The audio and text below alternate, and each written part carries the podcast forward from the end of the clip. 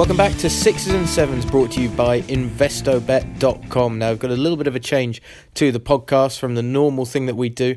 As I sat down last week with Mr. James Horncastle, Italian football expert and TV pundit for BT Sport, we met up down in London, had a quick chat over a little bit of dinner uh, down in a cafeteria to uh, talk about how James got into Italian football, how you go from being a Yorkshire born lad to suddenly covering the beautiful game on the other side of Europe. And, and his thoughts on the way journalism is going, on the influences that affect journalists these days, on how to get into the industry itself, and of course, a little bit of 90s Italian football talk as well. So I hope you enjoy.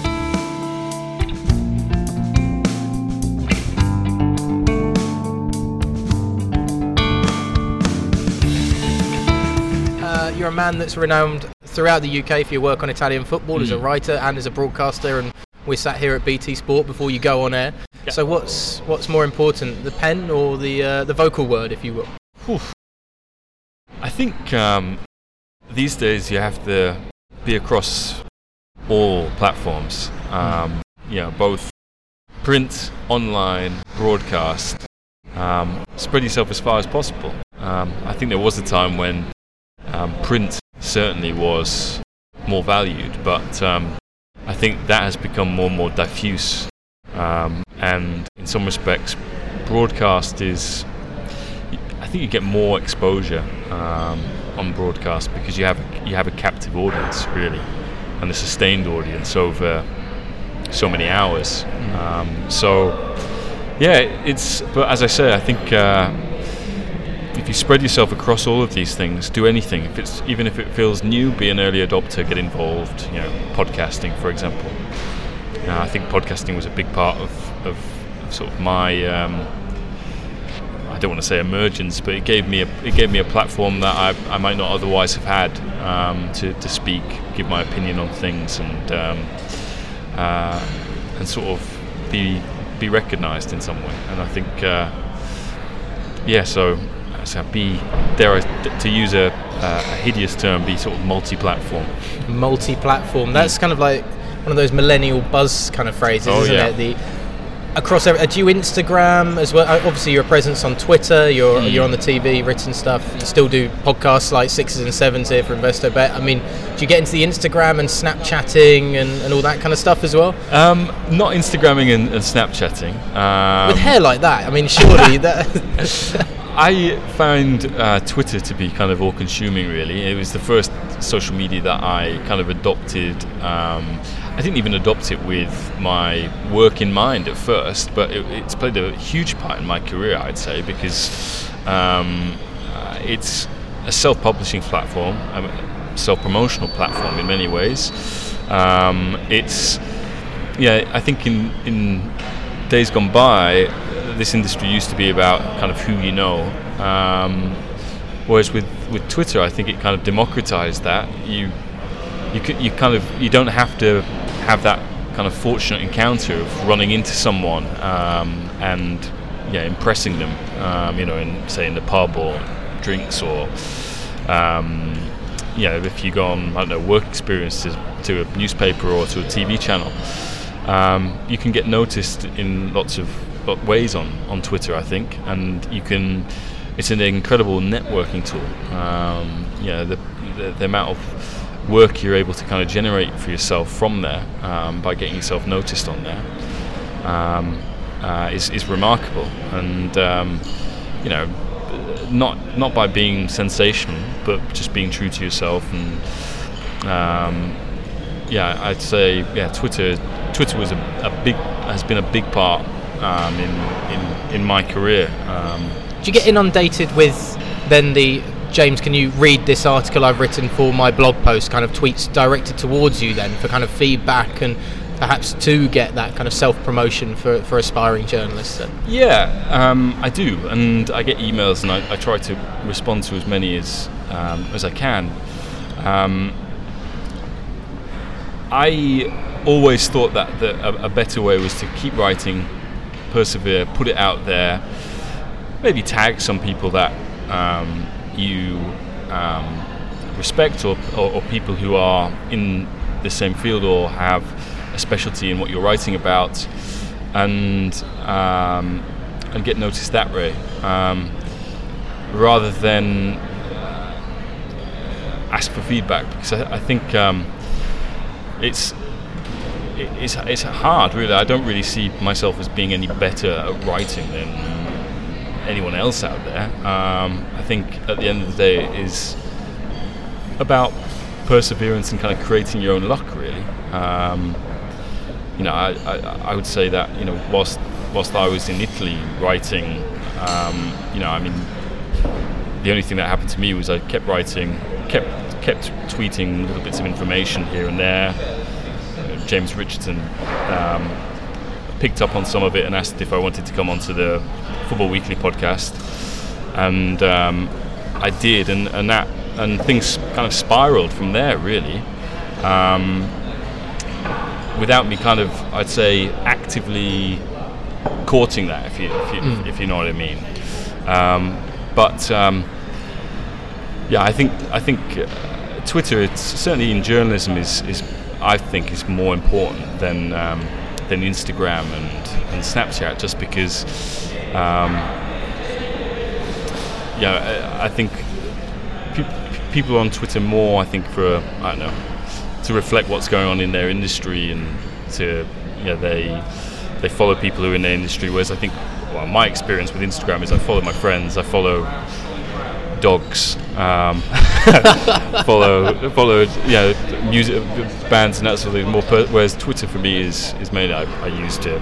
Yeah, unless you're putting your article on the side of a dog, James Horncastle isn't going to see it on Instagram. Yes. Unfortunately, yes. kind of yeah. thing. exactly. So. Um, so yeah, I, I, I, th- I, guess my wider point there is to be to concentrate on Twitter mm. rather than try and spread yourself across all of those platforms. Sure. Even though I remember being told at a sort of editorial meeting before World Cup that um, we should use start using Facebook from a professional point of view because with Twitter, I think your average tweet has something like a shelf life of 20 minutes. People refresh, refresh, refresh, and uh, they follow so many people that it gets lost very quickly. Um, whereas um, with Facebook, um, you follow maybe fewer people, you're friends with fewer people. Um, it seems to be there for longer, um, and you, know, you, will get more true, um, I say, readers, audience figures than you might necessarily on on Twitter. Mm. So. But I, I, you know, I, I try to just concentrate. I will publish only things on Twitter. I won't publish things on Facebook, Instagram, Snapchat, stuff sure. like that. So when you uh, when you started out in Italian football journalism mm. in particular. First and foremost, before we actually we get into that, I'd like to know how you got sucked into the world of Serie A because speaking as somebody that grew up watching Gazzetta at 8 o'clock in the morning as a very young kid, yeah. I, that was quite easy to get sucked into and mm. led to kind of following around AC Milan around Europe and stuff like that. But for yourself, I mean, how do you take that enthusiasm from maybe seeing it on a Saturday morning to suddenly, right, I'm going to make this a profession, make my career out of it? I suppose I always wanted to be in journalism uh, and write. Um, Gazzetta was a big uh, influence on me. Uh, it sold a lifestyle uh, well, more than uh, James Richardson sat and eating ice creams and exactly. everything. Yeah. I think a lot of people wanted to be in his his position, um, and um, uh, that was that dominated my weekend. Yeah, Saturday morning, Sunday afternoon, um, and uh, yeah, Italy's such a, a wonderful country, really. Um, I wanted to go. Um, I was lucky. I mean, it's different for all people. Uh, the thing is, like, when you ask, you know, what is your career path? It's not. There's not. There's no kind of. It's not straight. It's not A to B. It, it kind of like. Um, it's a very winding path, really. It goes off on lots of tangents, meanders everywhere, and for me, you know, I met my wife at university. Um, she had been to Italy. She spent a year there before she um, she went um, to uh, to uni. She didn't really want to be at uni after having that experience, so we went back every kind of half term, end of year. Um, and then when we graduated, we went to live there. Um, and uh, you know, I did not do Italian at university. I did um, I did history, um, and uh, I suppose that's one of the reasons why I quite like telling stories and that sort of thing. giving a historical context or angle to things. But yeah, that that period in my life of living in Italy, having to learn Italian, but also really wanting to learn Italian because you know when you're out there, um, it's that was a major breakthrough for me. I didn't excel at languages at school. Um, uh, Italian wasn't even an option for me at school. It was Spanish, French, or German, and um, but I, I went there. I went to went to Italian school whilst I was there. I bought all the sports papers every every day, and I think that for me was um, a way of learning Italian that was actually fit me because you know I had a passion for Italian football, and the best way for me to learn Italian in some some respects was listen to all the radio programs about football, which is so many, in Rome. Watch all the TV programs uh, about Italian football, which go on for like you know four hours on a on a on a Saturday and a Sunday night, and pick up Gazzetta, Corriere dello Sport, La Repubblica, Tutto Sport, um, and and go through them, um, and and yeah, obviously just living out there. Um, that's that that's my sort of biggest recommendation, biggest takeaway from from that was you know, if you're serious about writing about another league, go out there, live out there, experience it. Um, we had a runner here um, on our European football show, Archie Rhind-Tutt, and Rafa and I said, look, you love the Bundesliga, why don't you go and live out there? And Archie um, you know, went to live in Cologne and commuted to and from here. Um, like you do, it's an easy trip, isn't it? You know, Cologne well, to London. I mean, that's the thing. I mean, flying to Germany, eh, if, if, uh, to and from Germany, is you'd be amazed is cheaper than, for example, me going back to see my parents on the train in Yorkshire. You know, it's uh, that's that's the situation situation we're in. Um, but living abroad opens your mind, um, and uh, you know, just just because you might not have excelled at language at school, if you're there, and all of a sudden your pipes burst in your flat, and you need to call a plumber. Um, you yeah, those are the best experiences that you can have, and that for me was better than the three years that I spent. You know, the four years that I was out in Italy were better than the three years I spent at university. God knows how many years I spent at school. Um, they were uh, they were everything really. And look, if I'd just been an English guy growing up in English, growing up in England, sorry, um, wanting to write about the Premier League, I would never have made it because the the, the, the, competition out there is so fierce. Uh, everyone wants to write about English football and uh, wants to follow the Premier League, and there, there are only so many spots. Whereas with with um, I mean, this was never conscious in my mind when I decided to write about Italian football because that is my number one passion. That's yeah, it's a dream for me to do what I do. But in hindsight, looking back at it, I was like, well, actually, you know, maybe there are only you know, a few voices in that respect. There's there's um, Gabriele Marcotti, there's Paolo Bandini, um, and yeah, those guys I look up to and, and enjoy working with. And um, there's, there's there's more space for for for us to do that than than there, there, there is maybe for um, to, to work in the Premier League. Um, well, especially with the kind of negativity that seems to surround Serie A for the last 10 years as well. It's oh, not yeah. a league that many people for a long time have been interested in at all because after the scandals mm. and you know that time from the great 1990s yeah. has faded rapidly and it, now it's kind of back on the uptake again and mm. I suppose there's you're in hot demand now, kind of thing. As Serie A, as the league gets better, it's it's great for the likes of yourself, Marcotti, and Bandini, the names you mentioned there, to to throw them, their names right back in the hat again and say, hey, look, this is a great league. Let's get some attention yeah. over here and let's see what's. going. I mean, you say that. it is it is a great season. Um, Not good for the Italian at the moment. No, um, but it's a it's a very captivating year in Serie A at the moment. Um, it's not like in Spain or uh, sorry, it's not like in France or Germany where um, the league looks like it's already over. Um, yeah, there are five teams that have a realistic shot of winning it, but I think what you see as a journalist, particularly as a freelance journalist, um, is that um, interest in stories about Italian football on a weekly basis, let's say, it's not it's not high. Um, yeah, if you're an editor at a sports desk and yeah, you want to you want to commission stories about the Premier League, interviews to do with the Premier League. Um, uh, the big clubs abroad. So Barcelona, Real Madrid, obviously, um, Bayern Munich, and now, and this wasn't always the case, um, but Juventus.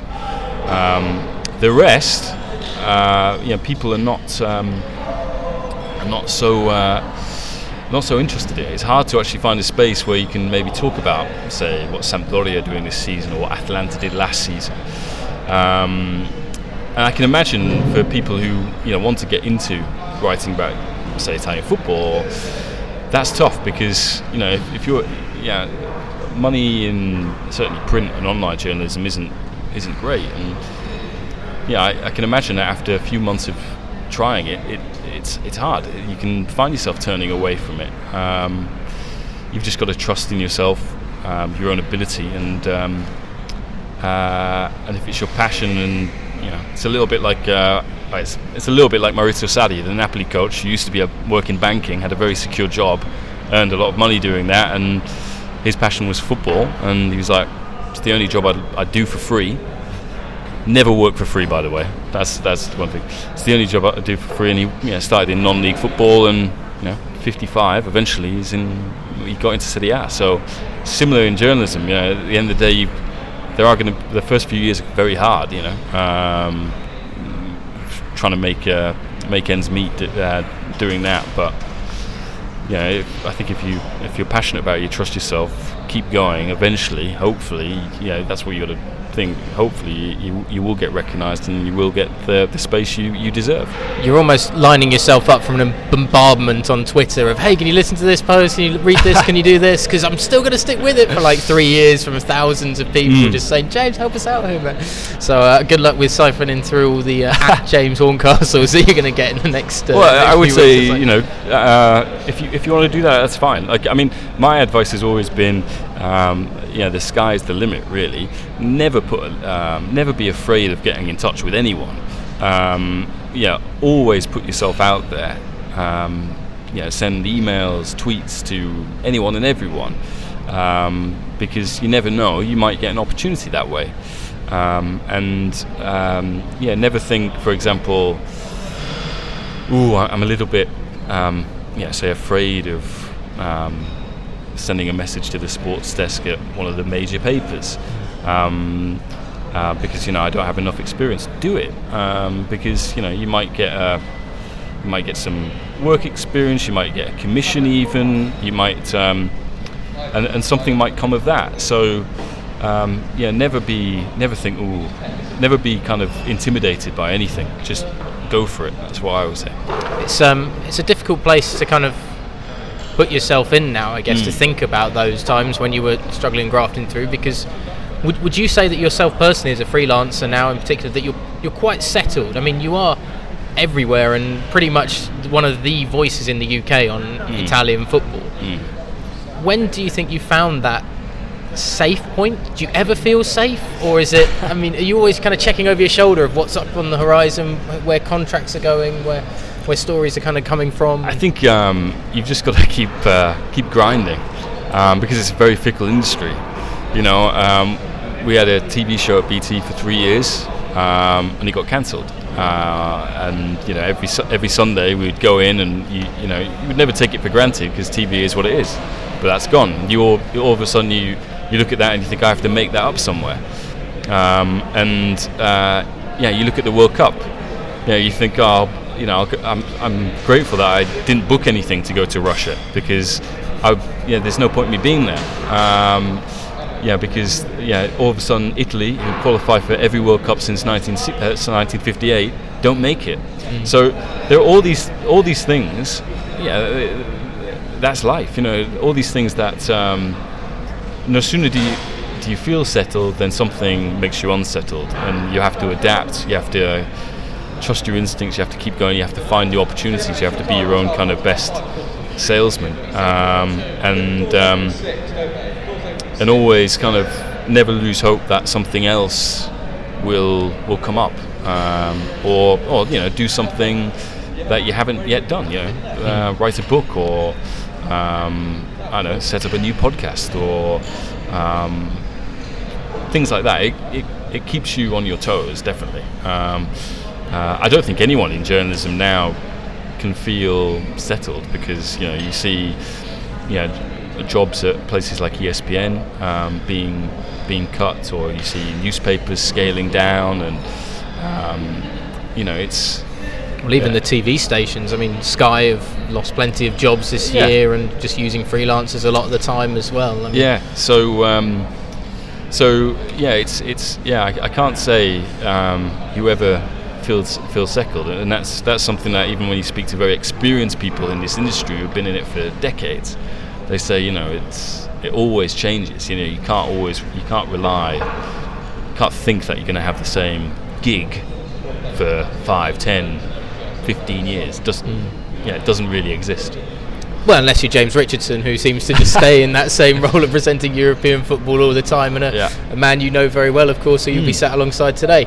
Um, obviously, it's a job that brings you a lot of joy. Um, it's clear if, you, if Italian football's your passion and you're into sport, working in it and being surrounded in it, if you can't play it, get involved in it somehow. Yeah, well, that was definitely the case for me. Didn't didn't cut the mustard at Brescia then alongside Pirlo as an up and comer or anything like that. no, no. I wouldn't even got a trial for Brescia's under 12s as a, as a 33 year old. So yeah, I can join you in that one then, I think. But um, what what about the low moments? Have, have there been low moments for you when you've thought, I can't do this job anymore? And where have you got to a point? How have you found the kind of inspiration to get through those? I mean, not I to get too deep into you know your Yeah. personal life or anything as well, Him. no, I think look, there are pressures because you know when you when you start out and you um, you're writing lots and lots um, for very little, um, you do think you know where's this going? And yeah, you've got um, peer pressures. You know, at the end of the day, you see friends who are, you know, um, doing well, um, and uh, you think, well, that, yeah, that could be me if I'd maybe taken another decision. But at the end of the day, um, what always kept me going is I love the job. I'm very, very, very, very passionate about it, and not all of them can say that about you know working insurance or working in in uh, as an estate agent or um, even working in law or something like that. You know, I I always I, I think to some extent education in this country is problematic because they all want you to kind of do the same thing, which is you know, be a lawyer, be a doctor, all kind of just safe jobs, really. Um, uh, the other jobs I think involve a lot of risk, um, imagination, um, creativity, and um, and you know that, that that means that if, if you're you need to be willing to take that risk, you you know what the the downside is, and you know there could be a massive upside as well. Um, um, so yeah, I think to begin with, th- those pressures were there. Um, and as I said, it's a very fickle industry, and no sooner do you think you've got one thing that's uh, a guarantee and it's gone, and um, uh, yeah, those things keep you honest, keep you humble, and keep you kind of um, yeah. In some respects, there's quite a lot of excitement. I would say I don't know why, but there's excitement in if if one thing goes, you have to find something else. You have to get creative. That's yeah. th- There is a kind of I don't know. It um, gives you a bit of a buzz, um, and uh, so so yeah. That's that's why I'd, I'd put about that. Let's move away from your career then, because uh, I mean we could talk to death about where you've been, who you've written for, and everything. But I want to talk about. Obviously, we've got you here to talk Italian football as well. What was your first love in Italian football? Obviously, you moved out to, to Rome and and always seemed to enjoy the sport. What was the first side that you really fell kind of that that is the football that I love watching and Um, enjoying? The first um, team, and I don't support them, uh, was uh, Lippi's uh, Juventus. Um, I remember Del Piero's goal against Fiorentina. Um, I think I got that on like a, I got like a Gazzetta goals of the season. I've got that uh, same video, yeah. VHS, which I used to watch over and over again.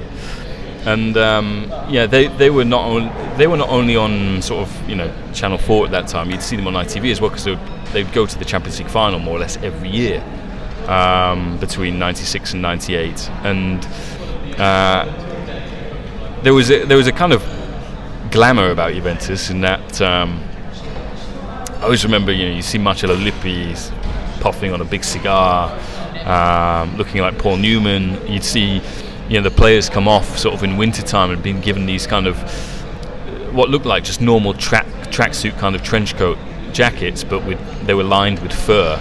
Um, I just thought, wow, this is this is this football is different from what I'm seeing, you know, here in in England. Um, but I, I suppose it was the, the the depth in the league in general. You know, I mean, um, that really kept your interest. Um, yeah, you looked at sort of the best players in the world, Ronaldo going to going to Inter. I mean, yeah, that is like Neymar going to PSG this summer. Really, that that's that, that's how big it was then. Um, you look at you know Batistuta at, at, at Fiorentina, Totti emerging at Roma, uh, Buffon making his debut with with Parma. Um, yeah, all of those all of those things put together were again this horrendous management management speak, but sort of a great product really, um, and. Um, yeah, really colourful characters and uh, great stories. Um, and that's the thing, Italian football has never stopped churning out sensational stories, um, even in the lean years. Um, and yeah, that's that's something that has always um, kept me kept me interested, made me love it. Um, even when there are certain moments where you think I really should hate this, um, but, but yeah it's amazing the number of those 1990s Italian sides that crop up now on social media is that. Oh yeah. There's I think there's one called something like 90s football. Yeah. And it's basically all about Italian football. No other teams really featuring. It's look at this Parma side. Look at this Juventus lineup. Look at best of Batistuta's goals yeah, from Fiorentina. Yeah. I mean, it was the golden age of of modern football, if you will. It was almost like the building blocks of the modern football era that we're in started in Italy. And mm. so, sometimes seems kind of forgotten when you've got the hype and the buzz and the colourful kind of graphics all around the Premier League now. Yeah, without doubt. Um, yeah, the kind of whole idea of taking the league onto a satellite and making you pay for it, you know, that was that was Serie A, it was Berlusconi, and then you know a number of other kind of rivals kind of came to the fore, which have now been kind of bought by um, Sky Italia. Um, yeah, you look at um, how dominant the league was in those years. You know, Italian teams would often play all Italian Champions League, UEFA Cup, Cup Winners' Cup finals. Uh, they would practically win it all the time. Um, every Ballon d'Or winner at that in, in, in those days seemed to be in Italy, um, and yeah, they would buy great players without necessarily needing them. Um, you know, I mean. Um, the equivalent of a fur jacket at halftime, kind of thing. Yeah, yeah, and I think um, uh, yeah, people talk about the Premier League. Yeah, we always have this debate in this country, partly because it's really driven by Sky as being the best league in the world, and um, but y- you look at Serie A in, in, the late the 80s and the 90s. I mean, you can't really compare it. I mean, uh, that I don't think any league has has been that dominant over such a sustained period as Serie A was then. Um, you know, the, the, idea that you could have uh, Maradona at Napoli, who remember never won anything before he came there, Zico at Udinese, um, Platini and Boniek at Juventus, um, Falcao, Toninho Cerezo at, um, at Roma, um, all those things which then followed into the into the 90s.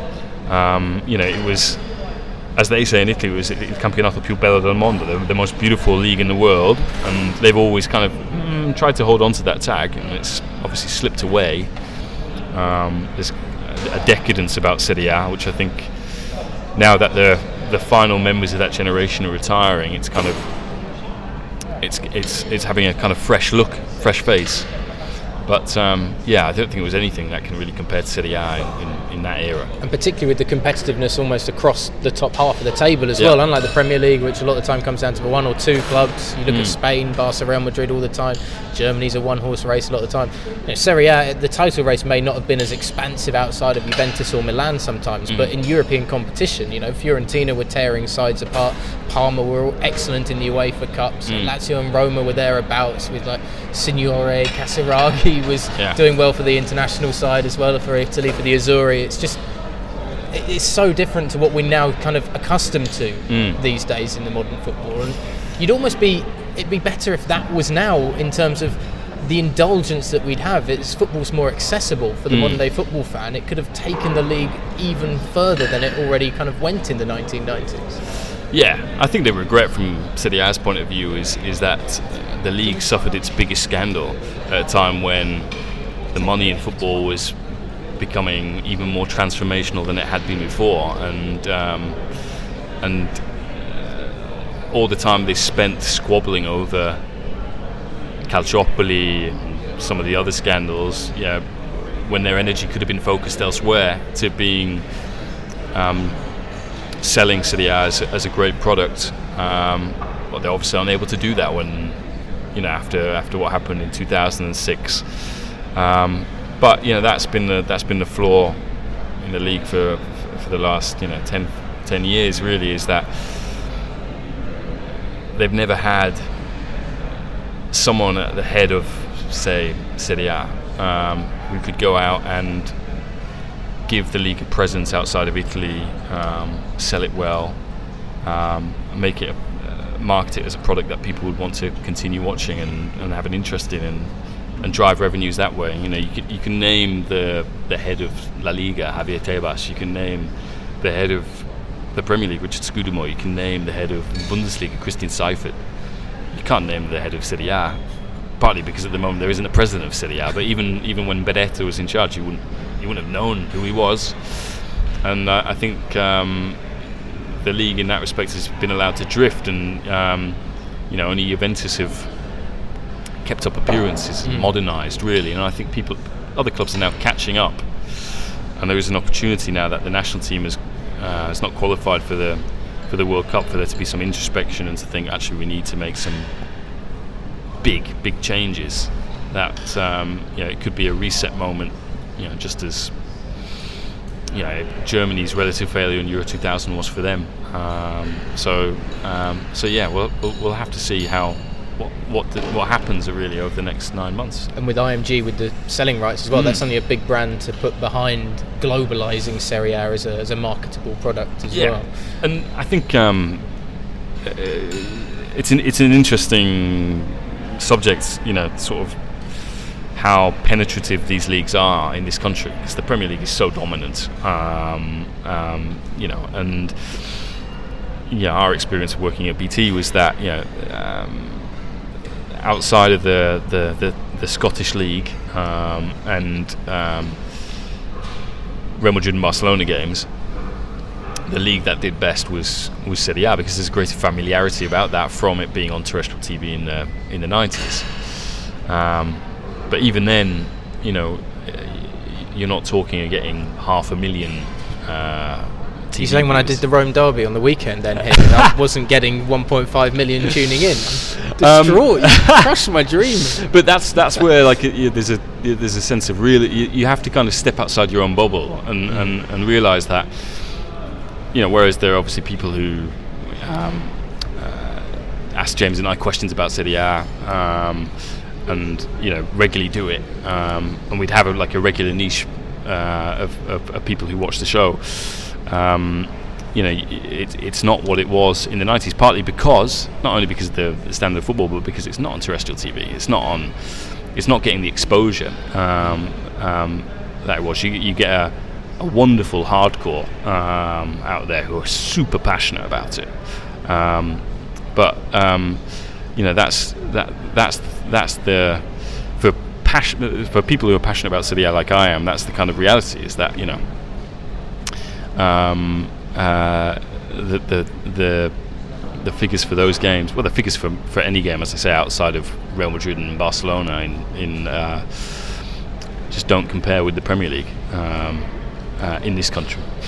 Let's hope at least they uh, continue watching in Italy then. Oh yeah, yeah. No, I think uh, yeah, that's that that's going to be quite interesting with the TV rights deal. I mean, they've always had this, uh, the second biggest domestic TV rights deal out of outside of outside of the UK. You know, um, that's where they get, they've got a lot of money over the years, and the, the question is, is did they spend it well enough? And um, you know, maybe they should have been spending it on infrastructure and you know, new stadium, new academies, and that sort of thing, rather than um, uh, yeah, blowing it on, on, on certain players who, who um, didn't do what they wanted. Yeah, didn't quite live up to it. Yeah, say, exactly. yeah. But uh, Maybe yeah. subsidising as well, so more fans get into the games and Yep. fill the stadiums as well, because that's always one of the sad things. I think one of the great things about the moment at, at the moment in Italy is you are seeing fans go back to stadia. Partly because I think the the title race is is, is not just a monologue um, with Juventus, and it's not just kind of you're thinking, oh, maybe Roma, maybe Napoli can can take the challenge. You make it you making a case for them, but you know there are four or five teams who legitimately and the big big teams. I mean, you Inter, Inter, you know, now getting 50, 60,000 every week uh, at San Siro.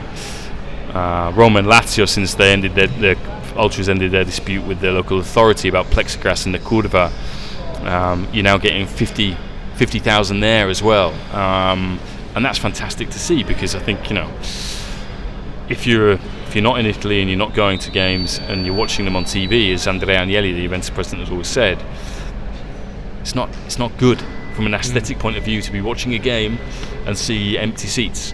And you know, oftentimes it's you know the cameras fall on are in uh, games where there are running tracks. They fall on those first few tiers of seats where nobody sits. A because they're super expensive, and B because you're, you're you can't get a good view because they're running back, running track in between you. But it doesn't look good, and that's why you know you've seen moves for um, to build stadiums which are fit for football and only football. And but um, but yeah, it's um, hopefully we'll see more progress in that respect as well.